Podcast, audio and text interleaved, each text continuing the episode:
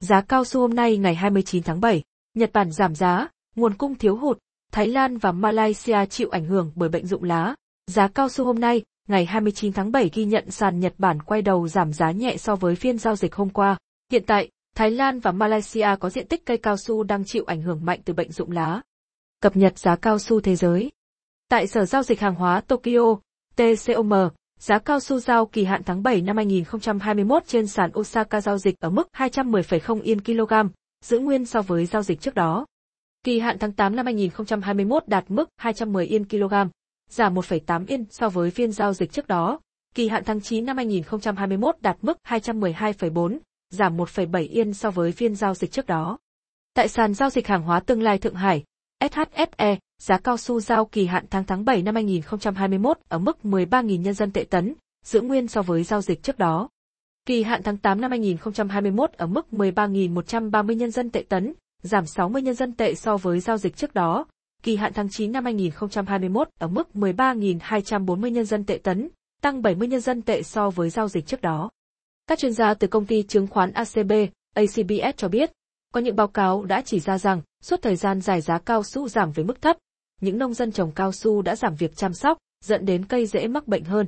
Khoảng 65% cao su tự nhiên được sản xuất tại Đông Nam Á. Tuy nhiên, hiện nay một số nước tại khu vực này như Thái Lan và Malaysia có diện tích cây cao su đang chịu ảnh hưởng mạnh từ bệnh rụng lá.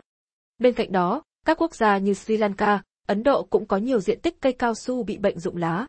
Trước thực trạng này, Hiệp hội Cao su Việt Nam đã đưa ra cảnh báo tới các thành viên để có sự chuẩn bị tốt hơn nếu dịch bệnh lan tới Việt Nam, đặc biệt là với các thành viên có vườn cao su ở Campuchia, nơi có vị trí địa lý gần với Thái Lan. Thực tế, sự phát triển của vùng trồng cao su đã chịu nhiều áp lực khi giá cao su bước vào xu hướng giảm từ năm 2013 đến 2019. Ở Indonesia, diện tích trồng cây công nghiệp mới chủ yếu tập trung vào cây cọ dầu, loại cây có thời gian thu hoạch ngắn hơn so với cao su. Thái Lan cũng có thời gian khuyến khích nông dân thay thế cây cao su bằng các loại cây khác do tình hình giá thấp kéo dài.